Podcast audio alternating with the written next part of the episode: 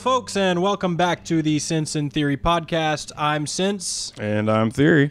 And today we're going to give you a little more information about the fundamentals of our beliefs on government. So we're going to start out with a little bit of talk about the size of government.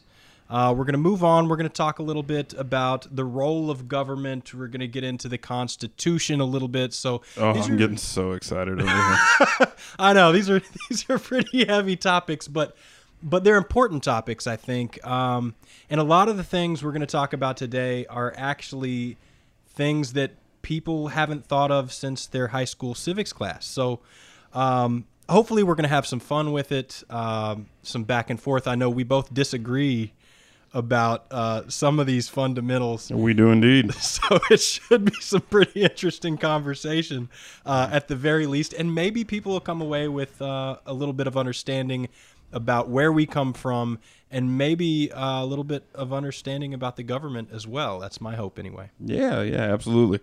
So do you want to just go ahead and kick it off here? What do you believe about like the size of government? I know that's an issue to you in particular. Actually, I am happy to tell you, and I would say that you mentioned there that a lot of people haven't thought about this stuff since civics class. That is not the case for me. This is definitely in my wheelhouse. I love talking about the Constitution and you know the intricacies of government and stuff. Boring. It is. It's boring as hell, but I like it. And damn it, there might be some people out there that like it too. So anyway, to jump right in, I like small government, man. I generally think that, you know, big government has too much going on with it, too much baggage. And if I'm given the option, I'm going to skew towards smaller government. Why size? I don't understand why size is an issue. I mean, obviously, the government is monolithic. The population has exploded. Mm-hmm. We are far bigger than we have ever been. We're going to continue growing. If government is a good idea, to me, it makes sense that government be big and as big as the population to support such. Well, that's not to say that government is a bad idea inherently, but I think that even you have to admit that the bigger you get with any system, the more inefficiencies that you'll tend to have, and it gets unwieldy. It gets to the point, you know, where you can't properly oversee it. You know, have the proper oversight, and you know, before too long, man, it gets out of hand, and oftentimes I think it drags us away, maybe from the principles that we had to begin with, and now you're defending this big machine. When really it was supposed to be about liberty and stuff. Okay. And it gets you away from the main argument. I can get that. And to me it sounds like you're saying that maybe size is not necessarily the issue here. I mean, I think I can agree that an inefficient system is a failing system. If we've created a program to achieve a goal, and that goal is not being achieved for whatever reason, whether it's corruption, whether it's inefficiencies, you know, improper planning, or just plain idiocy, which is the case in a lot of cases, then you know, I could see cutting that program or slashing that program. Mm-hmm. When we're talking about the government, and you say you're an advocate of smaller government, I mean, is this across the board? I mean, should we take Social Security and make it smaller? Mm. Should we slash programs? What? Tell me more about what you mean. Well, yeah, I think that's the problem, is that we tend to when we hear big government, we tend to think in terms of size and size alone sometimes. And as we just said, it has a lot to do with efficiency. So when I say that I want a smaller government, I'm saying that there are two main things that I'm wanting to watch for. I want our government to be as efficient as possible, as we've already discussed, and I also want to limit the centralization of power, because I think that the more centralized power you have, the easier it is to find yourself, you know, under tyranny. Power corrupts. Absolute power corrupts absolutely. Absolutely. So what happens is that conversation kind of gets hijacked, And before too long, you have people, I think they're referred to as anarcho-capitalists, who sometimes I think they put the cart before the horse and they argue against size for the sake of arguing against size. When really and truly, yeah, man, I mean, if it's working, like I'm not necessarily upset with it. If it's doing what it can to limit waste. But I do think that there are times where, you know, just the size of what you're trying to undertake. There's just practicalities with dealing with a system that big that forces you into inefficiency. I think that's true. To me, I'm not sure that simply reducing the size is a strategy that works. I mean, in a lot of ways, reducing the size of something means spreading it out across a larger base. So you take a federal program, we say we want to make it smaller, and we hand pieces to states. All of a sudden, we are introducing inefficiencies there. For example, with data collection practices and data analysis, these are all more effective in a larger system. The more data you have, the more accurate your analysis becomes. We also get into the point where a lot of times now we've got smaller pieces reinventing the wheel. And maybe you're not talking about breaking it up into smaller pieces and just shrinking it all together. But frankly, I'm not understanding how size directly relates to efficiency. Well, let me go to a point, though. So you brought up data collection. Data collection or creating a database that like all the states could share in. I don't really have a problem with that, with the federal government. It's when we get into... As long as they're not collecting our porn habits. Well, I mean, they can if they want to. That is a long, dark, treacherous road. But Ted Cruz here's looking at you, buddy. Yeah, hey, buddy. But yeah, I don't have a problem with that. It's the enforcement, the regulations. I mean, I feel like we got to a point where, as much as I am cool with the EPA existing, right? The EPA has created so many layers and layers and layers of regulations that a lot of businesses, it's hard for them to even begin to cope with it. You've got to have millions of dollars just to understand the EPA regulations. I think that's a very fair point. So, yeah, I mean, it's there is a line there. There are things that it can streamline. So, just to put this out there, do you think that's because of the number of regulations, or is that because the regulations are written in such a complex way that the average person involved in a company can't understand them and thus must hire professionals whose sole job is to decode the language? I mean, in a lot of ways, it's like, legalese, and only lawyers can speak legalese. So you've got to hire a lawyer to decode it. I'll do you one better. I think it's both. And it's a third thing. I think that it is the mindset that, we just added regulation. Like, I think it is the mindset that we don't go back and we don't say, are we efficiently and effectively using the regulations that we already have? We just create a new one. And that makes us look good because now we've done something about the problem. And yeah, progress, yeah, for yes, progress' yeah, sake. For but yeah, so I mean, so let's, I'll give you a perfect example. Think about what happened spinning out of 9/11 with the Department of Homeland Security. Okay, so here we have a problem, right, which is that the FBI, the CIA, the NSA, all these intelligence agencies weren't effectively communicating. So what do we do? Do we, A, take them to task, teach them how to communicate more effectively, or do we, B, expand government, create a new bureau for them to not be able to communicate with effectively? And then there we go. And that we're left the problem with the Department of Homeland Security. And now we have the Department of Homeland Security. The most widely hated addition to government in the history of possibly absolutely. America. I think they spend something like $34 billion just, bureaucracy. And so they fill you up at the airport, yeah. Steal shit out of your bags. Absolutely. And for what? And the whole reason is that perfectly capable agencies that we already had had a problem, and instead of holding them accountable, we decided to just create something new. So in that context, that makes a lot of sense to me. Now, a lot of times when I hear someone talking about big government or let's make government smaller, it sounds like the solution to that problem of departments not communicating is, oh, well, let's get rid of the department. When in truth, maybe the reality is more like, hey, let's not add another department on top to handle this problem that our government could already handle if they were taken to task. So to me, the label big government is almost a straw man. Like, the problem is not the size of government. From what I'm hearing, it's efficiency, it's corruption, it's waste. Absolutely. So part of me feels like this box of big government and the label that gets thrown around in the media and pundits and newspapers and things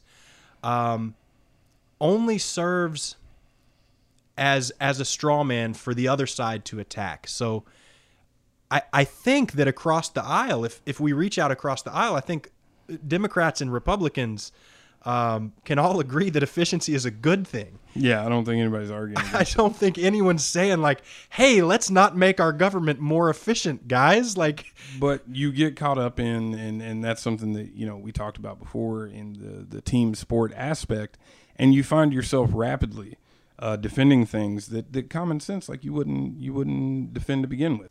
So, when we're talking about efficiency and size, I mean, do you see any ways of combating these issues without this slash and burn that the Republicans are throwing around?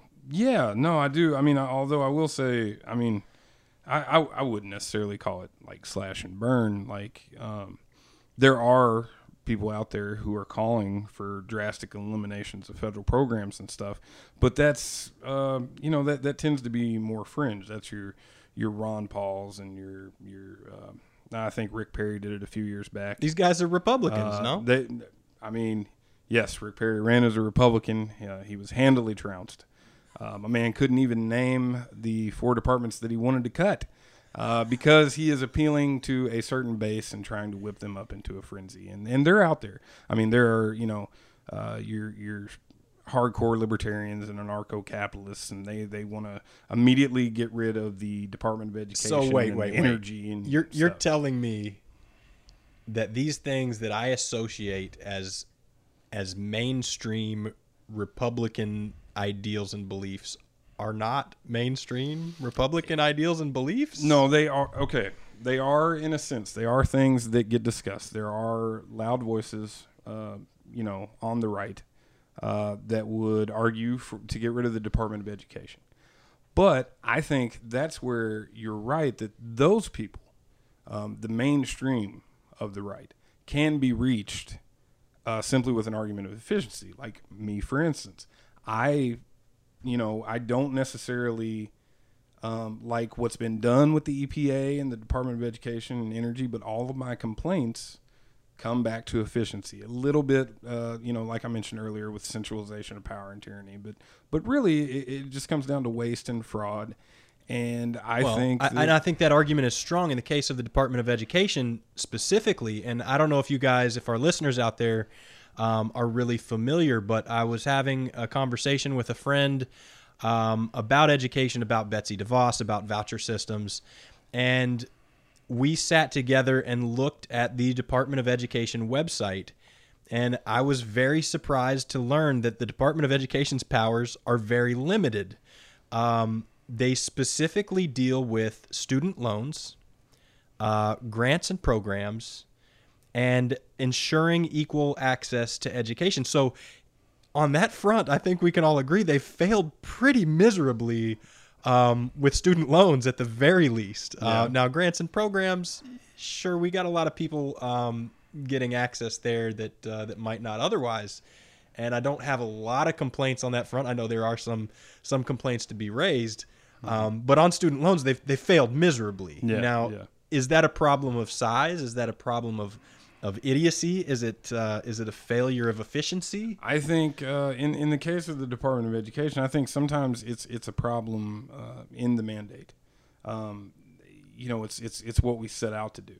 So, for instance, I can tell you that although spending rose between 1970 and 2013, although spending per student rose from $57,000 to $164,000 per each K through 12 student, that test scores remain largely the same. You had that one ready to go. I did have that one ready to go. You had ammo in the pouch for me here. Yeah, no, I was ready. So, I mean, like, so what are they trying to achieve? Well, for one, you're using test scores as a metric, and to me, that's bollocks. I mean, so what? Test scores didn't improve. We don't know who wrote the test. The tests changed over time. Right. They're testing memorization. Like, is that? These are all valid points, and yet we increase their spending to improve those test scores every year. Touché. Because it is a large government mechanism that's somewhat out of control. It doesn't have the proper oversight. And when you have something that doesn't have the proper oversight at that level, a little flaw becomes huge really quickly. That's very true. So that's an interesting point. You've kind of flummoxed me here. I'm a little flummoxed, but I would reach and say, like, you mentioned controls. Where are the checks and balances supposed to come from within these large systems? I mean, sure, we check and balance our government between the executive and the legislative, just fine. But within a system, those don't seem to exist. I mean, it seems like to me in today's day and age, we should have in the surveillance day, we should know who sent what emails, what they're doing, and hold them accountable. If someone fails at the Department of Education, we should all know about it. We should be able to fix that. Why is that not happening? Well, I think two reasons. I mean, I think the mechanisms are there, but I think we just don't use them. For one, it's easy to, look at people and say, hey man, your kids aren't getting the best education that they could possibly get. Yeah. And people will be like, pitchforks and torches and running down the street and everything. But then you look at those same people and you say, hey, here's the Department of Education's expenditure reports.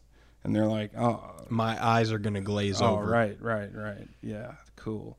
So, I mean, so that's what you run into as far as like the public. So now there's no pressure on Congress because Congress has the Government Accountability Office. Congress has a mechanism that is supposed to go through and evaluate all these programs, all these departments, and give them efficiency reports. And I mean, again, that's filled by political appointment. The comptroller of the U.S. is appointed by the president. He lasts for 15 years. So I was going to say, like, maybe we need to create a Department of Efficiency, but you're saying that already exists? Yeah, have one. We have one that audits they put together reports for the various congressional committees so that Congress knows who's screwing up and who ain't. And then whether or not you do anything about it becomes something else entirely. I'll give you another example. Community block development grants. All right. Do you remember back this spring? Oh, boy. Yeah. Trump was talking about... I've got friends who are going to be unhappy with me if we go down this road. Well, but wait a minute. Let's go down this road. Trump was talking about earlier this spring about, eliminating, Meals on Wheels, right? That's what the big argument was. But is it really about Meals on Wheels, right? It's about the Community Block Development Grant Program. Which is... So, yeah, okay. So the Community Development Block Grant Program. It's got up in that word soup there. But anyway, it's a long-running program inside the Department of Housing and Urban Development that funds local community development activities such as affordable housing, anti-poverty programs, and infrastructure development, ostensibly. Sounds great. That's the idea. It sounds absolutely wonderful. Although, wasn't HUD in some trouble not too long ago? HUD is almost always in trouble. Another episode, folks. But here to hone in on the block development grants, when we actually like get into them and look, we find that 8 of the top 10 highest income counties received the CDBG funds, and 2 out of those 8 actually surpassed the national average. Fairfax County in Virginia received more than twice the national average in CDBG funds allocated to cities and counties, about $1.7 million, while sitting comfortably as the second richest county in America. What? With a median household income of $103,000. What? In contrast, none of the 10 poorest counties in America, in terms of median household income, received any entitlement CDBG funds from HUD in 2012. What news are you reading? Because that seems like front page of any newspaper. It should be, shit. Like, shouldn't it? What? Right. I'm flabbergasted. Exactly. So the question, at least from people who want to get rid of, you know, the grants, is not about Meals on Wheels. You know, Meals on Wheels is fine. I bet if we got rid of them and then came back and said, hey, let's make a law for Meals on Wheels, I'm sure people would be fine with it. But, I mean, we got to make sure that we're not feeding the people of Fairfax County. Holy smokes. Yeah. So we have these institutions, and the ideas behind them are great. But in a lot of cases, it's just not happening that way. So What do you do? Do you start picking it apart, or do you fault someone that says, let's just kill it and start, you know, like, let's do something for Meal on Wheels? Like, you know, maybe that's not what you would do. Maybe you would go through and, like, start, you know, analyzing it and all that good stuff. I mean, ideally, if the infrastructure of Meals on Wheels works, and my grandmother has done some great work for Meals on Wheels locally and fed a lot of people in need. So I know that there's some good there being done. Mm-hmm. You know, to me, the answer is let's approach these. I won't even call it inefficiencies. That seems like outright fraud to me. Yeah. I mean, just based on the statistics. Now we're not delving into the details, but that sounds like outright fraud and abuse. Yeah, absolutely. So in a lot of cases, I think across government institutions, that kind of thing probably happens a lot. I think a lot of times subsidies are going to pad the pockets of people who really don't need to be subsidized. Mm-hmm. I think a lot of these companies, and I'm just speaking in generalizations because I'm kind of ignorant to it, mm-hmm. And I think a lot of people are, but I believe that a lot of the big money in government goes to already big moneyed interests. So to me, you know, we need to have a way of checking this. And you're saying we do have an accountability agency that should be. Now, did they uncover this abuse? I mean, the Government Accountability Office should know about it. This was an independent study that was done by Reason.com.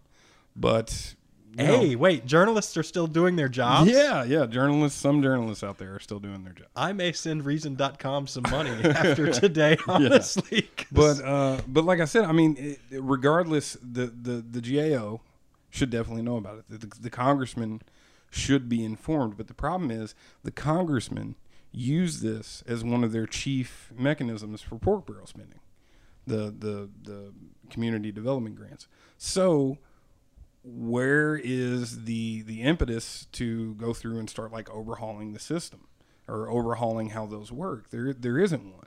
So when someone gets up there and says, I just want to slash it, I just want to get rid of it, and we'll say, I get it. I may not always agree, but I get it. Well, this presents a huge problem to me because I feel like on one side of the aisle, having grown up with Democrats, I'm not a Democrat. I cannot self-identify as a Democrat.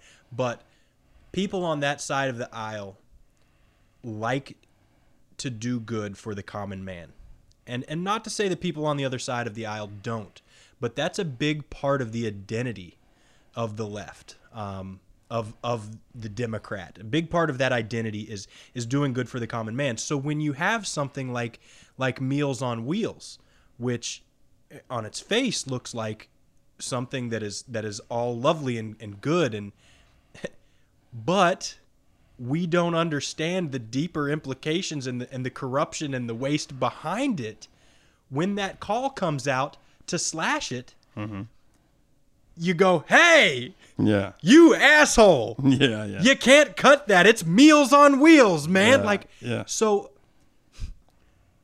how do we get past this? And not that we're going to have the answer, but well, I think we have to understand two things. We have to understand that if you're a Democrat and you knew that the 10 poorest counties in the country weren't getting any of that money, you would feel sick to your stomach. And if you're, and we also have to understand that if you're a Republican and you find out that somebody in Long Beach, California starved to death tonight because they couldn't get any food, they're going to feel sick to their stomach. We're having an argument about the best way to approach something, but at the same time, like that argument has to be had to an extent, like irrespective of emotions. You have to look at things like practically. You know, so we're back to principles, and we are back to principles and practicality. But no, but I'm saying, like, you can't. I can't accuse you. I can't. If I'm on the right on this issue, which I am, I can't accuse the other side of wanting to just frivolously throw money at Fairfax, Virginia, and I'm hoping that they don't think I want anybody to starve. Now we can talk about making Meals on Wheels the best. But we can't. Can be. But why? We can't. Why not? Because look at this issue. Did anyone on either side of the aisle in any position of power in the media go look at this statistic? Look at the great piece of investigative journalism that Reason.com did. Like, no, that's not the conversation that was had. Instead, it was Trump wants people to starve. Yeah, yeah. No, absolutely. And we. It was out there. That's not to say that it wasn't out there, but what happens is sometimes people, you know, they put numbers out, and that's we start getting into alternative facts. And, oh boy, and oh man, methodologies and studies and stuff. And yeah, man, what was this a flawed methodology? Hell, I'm sure there's 70%, or I'm sure there's like some large group of folks out there that just dismissed it out of hat when I said it was from Reason.com. Reason is it leans libertarian. It does. Right.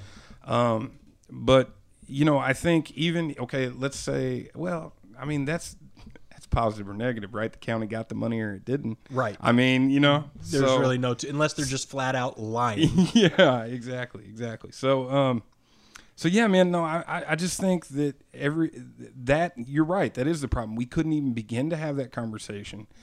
And that's it. That's the key. We have to have that conversation. And we have to have it in a reasoned way. And right. And you say, you know, backing off of emotions. I don't want to say we should be devoid of emotions, but no.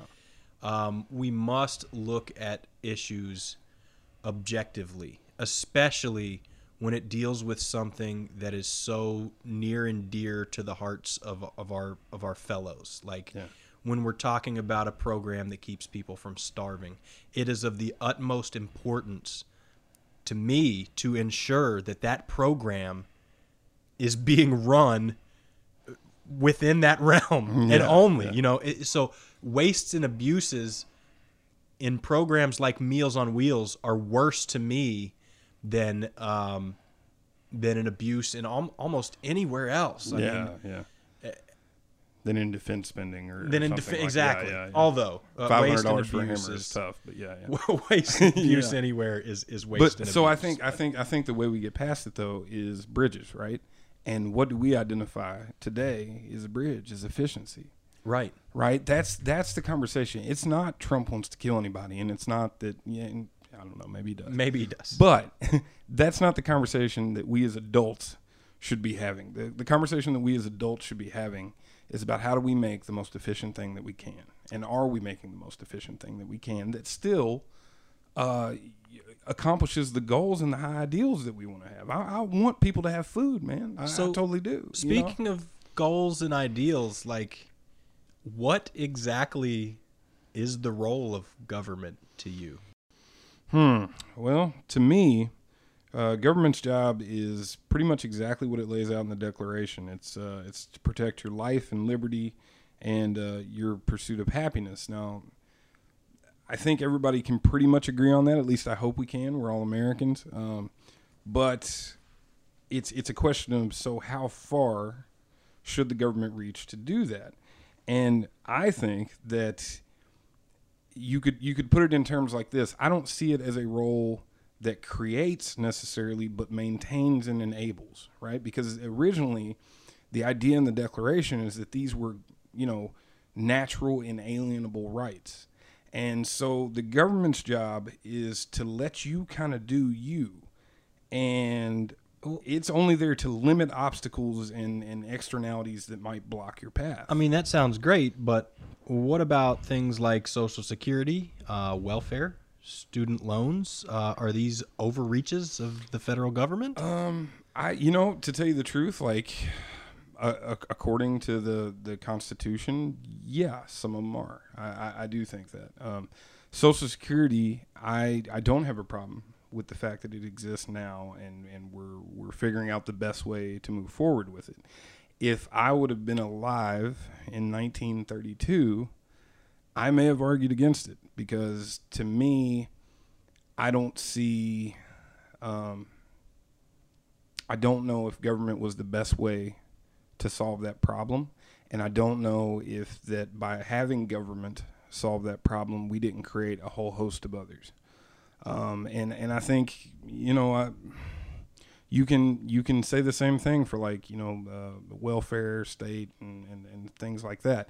There are benefits that they do, but sure, we're humans though. We strive for perfection. So anytime we make an advance, I feel like we will still find problems and ways to improve. So I'm not sure that that's to say, are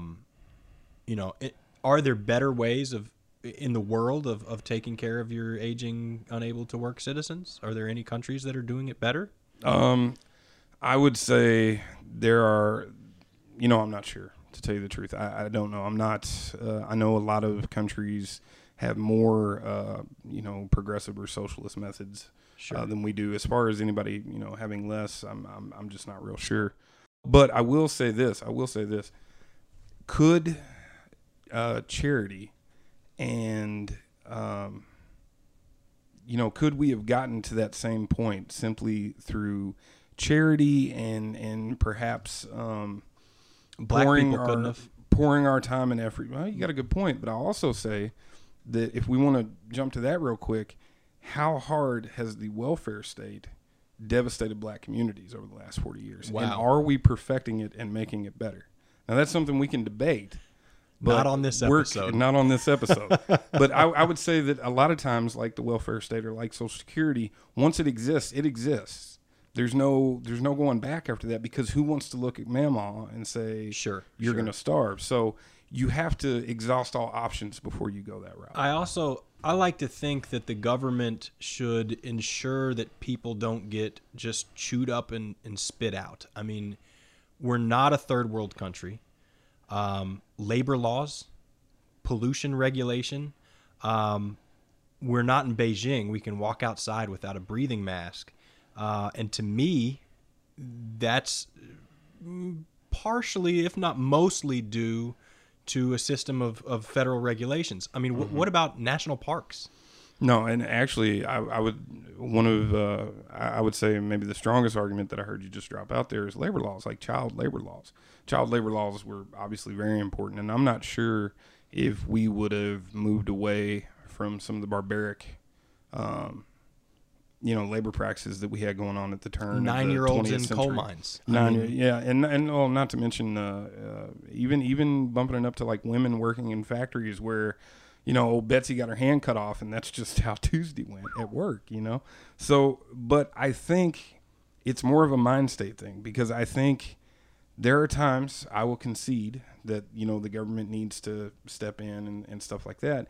But I want to continuously watch it closely and analyze it and make sure that we are, to put it one way, setting the stage for the play instead of writing the script.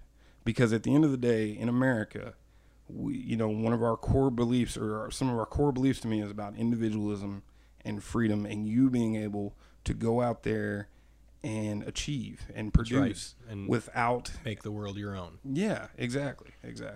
Yeah, I tend to agree. I mean, we want to be the authors of our own destiny. However, When over 250 million authors are writing on the same page, like, we need some rules and we need some frameworks to make it work. And to me, like, that's what the government is doing. Yeah, yeah. It definitely does a framework. You're absolutely right. Like, for instance, the Constitution and the Bill of Rights are a framework. It's when we start to take them farther than that. If you look at the Constitution, I think bare bones, it lays out a perfectly fine system of government, has its flaws in places. But the building blocks are there, and that's because the values are there. The values of checks and balances are there. Sure. Now, maybe in today's age, we need to strengthen this or we need to weaken that. But obviously, we believe in a place where there is not a monolithic, all-powerful entity that is dictating to you. You know, so the framework, the framework is there, I think. Yeah, and I think, the values of the Constitution, the Bill of Rights, these are things that have all kind of been hammered into us since the beginning. But honestly, I'd bet that most people haven't even read the Constitution nor the Bill of Rights, maybe since sixth grade, maybe never in their lives. That is absolutely a shame. And because I think it's, I get dorky about the Constitution, man. I really do, man. Just about the Constitution. This man's wearing a Hal Jordan shirt. Yeah. I don't know if y'all know who Hal Jordan is. This is Green Lantern, and Green Lantern is jumping in the Jordan shape. I actually fantastic. It's nerd swag. I get dorky about a lot of things. If that'll make you happy, thanks for clarifying. But no, man. I get really passionate about the Constitution and the Bill of Rights because I think it's just a grand and beautiful idea. Like it was. The Constitution and the Bill of Rights are where you take the idea of a republic and you square it. We don't support the tyranny of a mob, and we don't support the tyranny of an oligarchy. Now those things happen. Sometimes we lose our way, but we can always come back to the Constitution for guidance. In my opinion, we can always come back to the Bill of Rights and say. For guidance, maybe not specifics. Yeah, maybe not specifics. I mean, but you sit there and you say, well, what do we believe? Well, that's what we believe in, Right. And and the beauty of it is the fact that we can change it, right? Like you can change the Constitution. You can go through and you can amend it. So, for instance, when the Constitution came into being, it said that black people weren't an entire person. They were 3/5 of a person. Wait. It actually said that? Yeah, absolutely.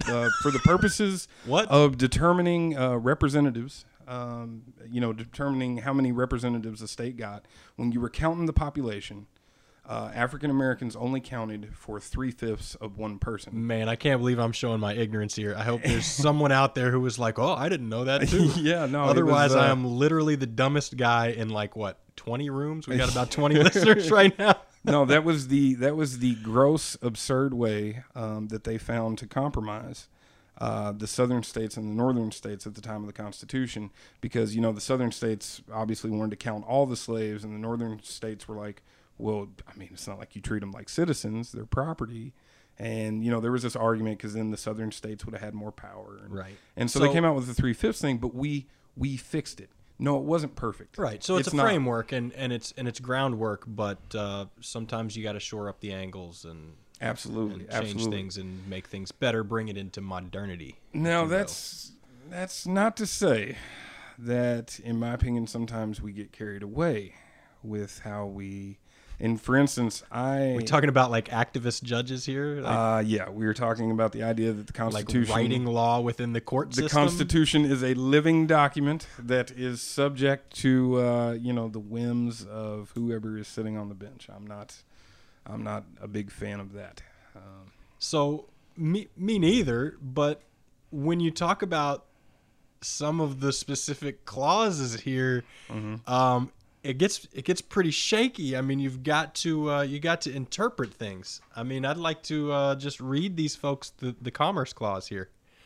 The Congress shall have power to regulate commerce with foreign nations and among the several states and with the Indian tribes. So, I mean, this is the framework we're talking about. Not only is Indian tribes incredibly offensive to some people and still right there in plain English, but how much more vague could we get? Yeah. No, it is very vague, and it's been stretched. The Commerce Clause has been stretched to death. We get some of the most awful and gross stuff that the government's done is we slid through on the Commerce Clause. Well, you know, the Congress has the power to, regulate the navigation of a river because that's going to eventually come into play with commerce, maybe? Right. So, yeah, no, I mean, they definitely... There have been times where the vagueness of the Constitution needs to be sharpened down.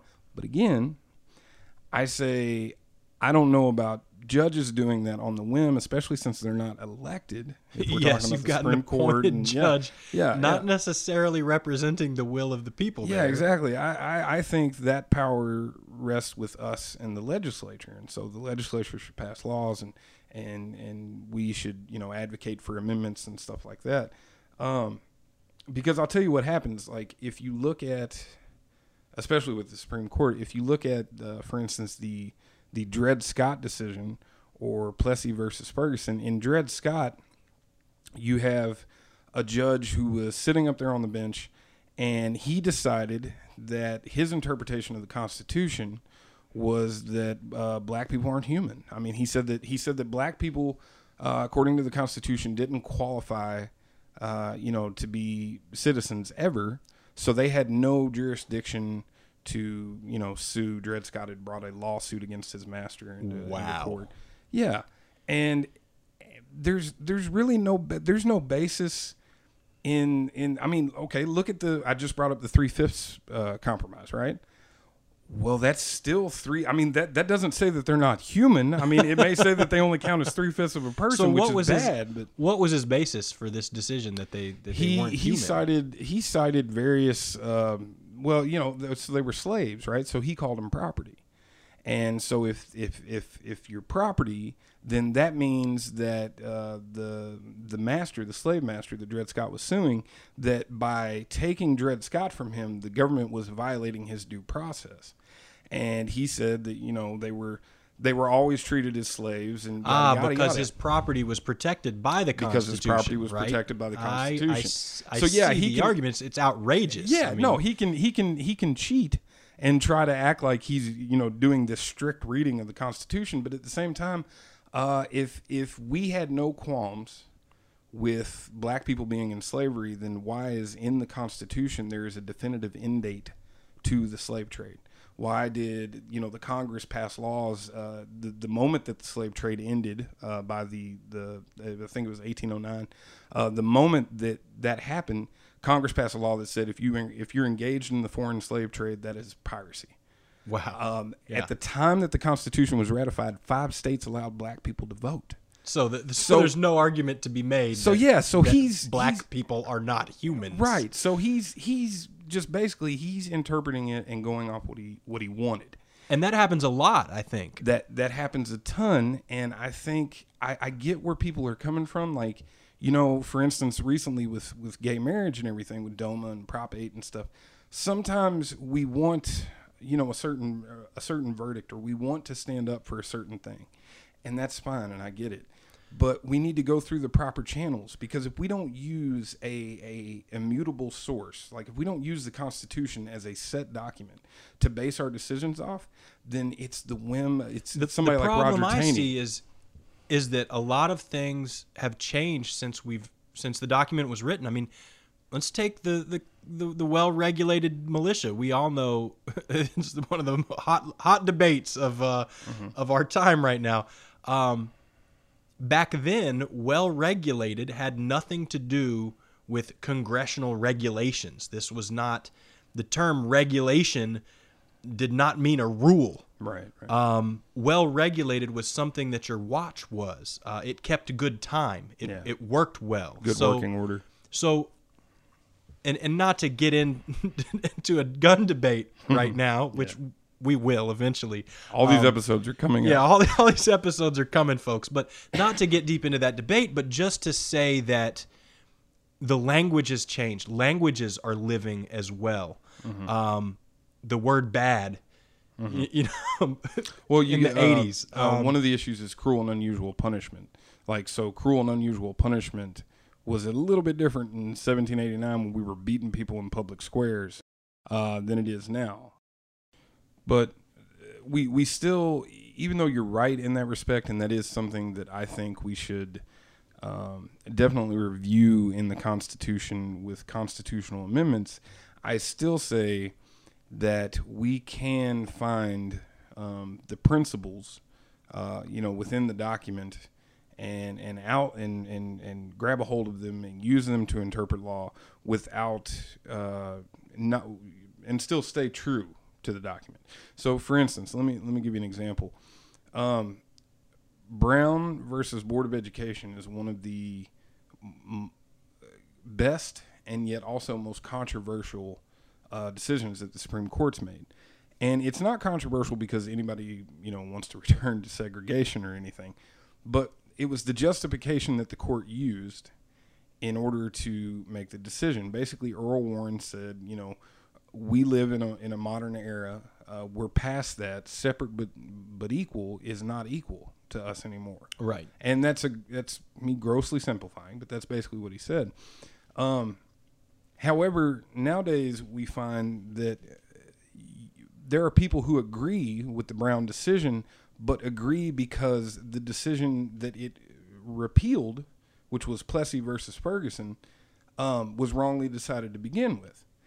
And can you kind of give us some insight into all this? Because honestly, yeah. Again, I'm a high school dropout, no. I don't find any of this nearly as fascinating as yeah. you do. Oh no! Wait till we talk about stare decisis. Starry-eyed what? Yeah, exactly. Vincent okay. Mango. All right. So Plessy versus Ferguson for the simpletons okay. among us. So Plessy versus Ferguson, you have a gentleman who wants to.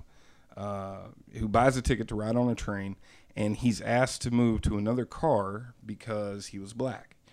And so he sues, and it goes to the Supreme Court.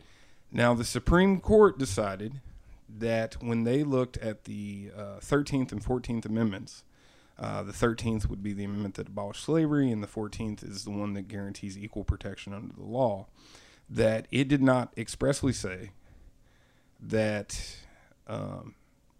equal protection on the law, like the separate but equal wasn't equal, right? Right. But they used a further justification, and that's that's where we start running into a problem. The court said in its decision that the established usages, customs, and traditions of the people, and with a view to the promotion of their comfort and the preservation of the public peace and good order, we cannot say that a law which authorizes or even requires the separation of the two races in public conveyances is unreasonable. But, what? So basically they're saying that if you look at the customs and practices of the time, like it's totally cool because people are accustomed to the separation? Yeah, but that's what I'm saying. See, like if you look at the actual document, you have your answer. The 13th Amendment abolished slavery. It said that these people who we formerly enslaved are you can't do that to them. That, you know, they're people. Right. The 14th Amendment says that everyone is guaranteed equal protection under the law. So for you to have a separation, for you to say that, yeah, we're going to make things equal, but, you know, we're going to keep it separate. Why are you keeping it separate? Because you said those people are just as good as you or I are. Right. So what is your basis for the separation? And so we see the court try to pass it off as an originalist interpretation. Well, you know, it didn't specifically say that separate but equal, you know, wasn't okay. No, it did. It did. Yeah, it's just right, you chose not to read it. You chose to read what was going on in the world today. So you can. So again, so that brings us back to Brown versus Board of Education, right? Earl Warren said that, you know, we can't go back to 1896 or, you know, to this year when the amendment was written. And yeah, man, we can. I mean, it's right there, dude. I mean, you know, to sit there and say that we have to judge it by, you know, modern conventions and stuff if it's something that requires modern conventions, then let's go to an amendment. Let's go to legislation. Judge, all I need you to do is read and interpret the law as it sits. Right. You know what I mean? And this is where, to me, and sorry, you're like way above my head here.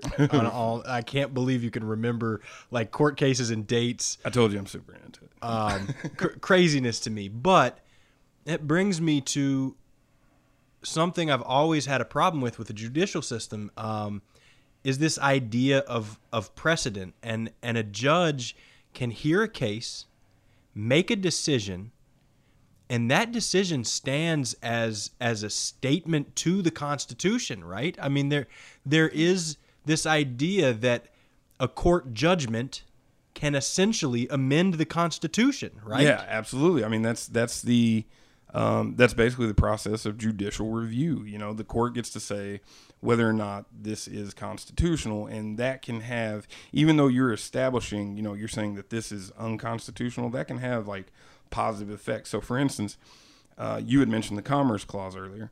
And if we use, if we say that Congress has the ability to regulate any sort of business that happens to take place across state lines, well, then that is our basis for Obamacare right there.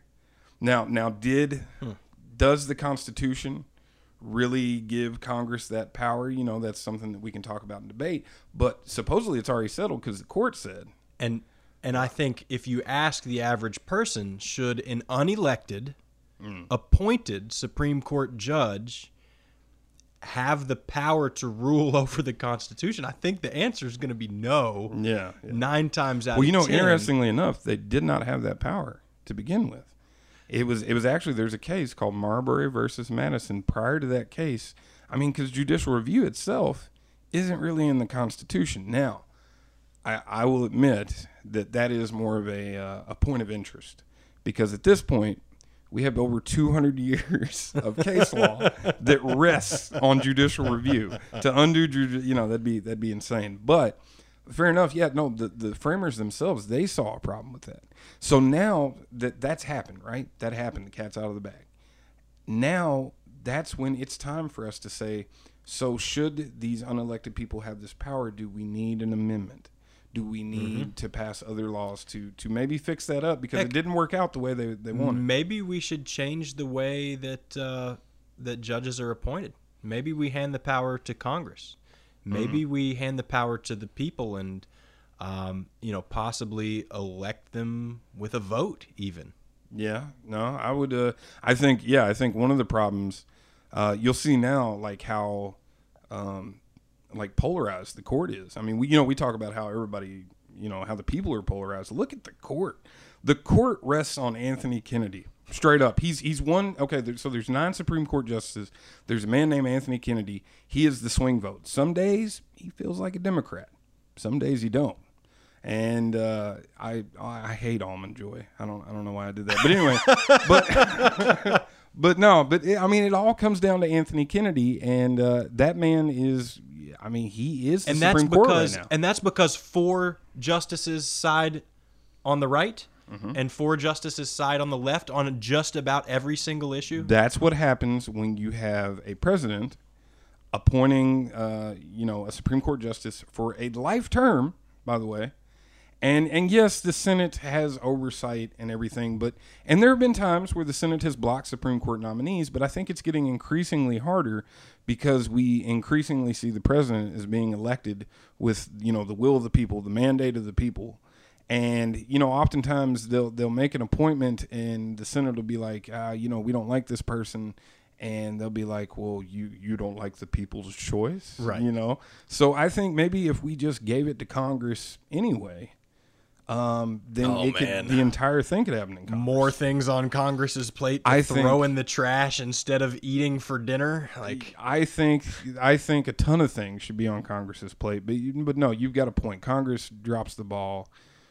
Repeatedly, but pass a budget. But I say that's what we got to fix, man. We got to figure out a way to fix, you know, the legislature and get the legislature to stop neutering itself by allowing the Supreme Court, you know, to make these decisions and stuff. And then that's it. The Supreme Court makes a decision, and okay, well, we're not going to come back to that. Right. You know? And it's no good. And people don't read case law. I mean, yeah. I am not going to sit through case law. And as soon as you start talking about it, my eyes are going to glaze over, and mm-hmm. I'm probably going to pass out after 5 minutes like everyone did when they started listening to today's episode. Yeah, absolutely. I mean, it's heavy stuff. It's I nodded off there in the middle for a little bit. It's not average conversation. So I think we can all agree that the judiciary should not be modifying the Constitution, at the very least. I just realized something. As the Sense and Theory podcast, are we formally suggesting a constitutional amendment here? It's quite possible. Could we? That from here on out, Supreme Court justices will be appointed by the Senate, or you want to do the whole Congress? Let's make it big, man. The whole Congress? Okay. Yeah. Okay. There it is, folks. The Sense and Theory podcast have officially proposed an amendment to the Constitution. So talk about it. Tell your friends why it's a really stupid idea or why it's a really great idea, and start talking about changing this document to make it what we want instead of letting Anthony Kennedy do it. Yeah. That's if probably your hope rests on Anthony Kennedy yeah. and only Anthony Kennedy, then that's indicative of a problem in the system. Let's change it, folks. Let's change it. So we're hitting about an hour. Time to wrap it up. I realize maybe we didn't go as deep into some of these topics as we wanted to, but let's be honest, man. There's just not enough time in a day. There's not enough time in your drive home from work. So, but it's an ongoing podcast, and all these people love us, and they will continue to come back and hear all these wonderful episodes. That's right. After they wake up from this one. So we'll just wrap it up real quick. Wanted to say one last thing to you fine folks. I really like Taylor Swift. T-Swizzy, y'all.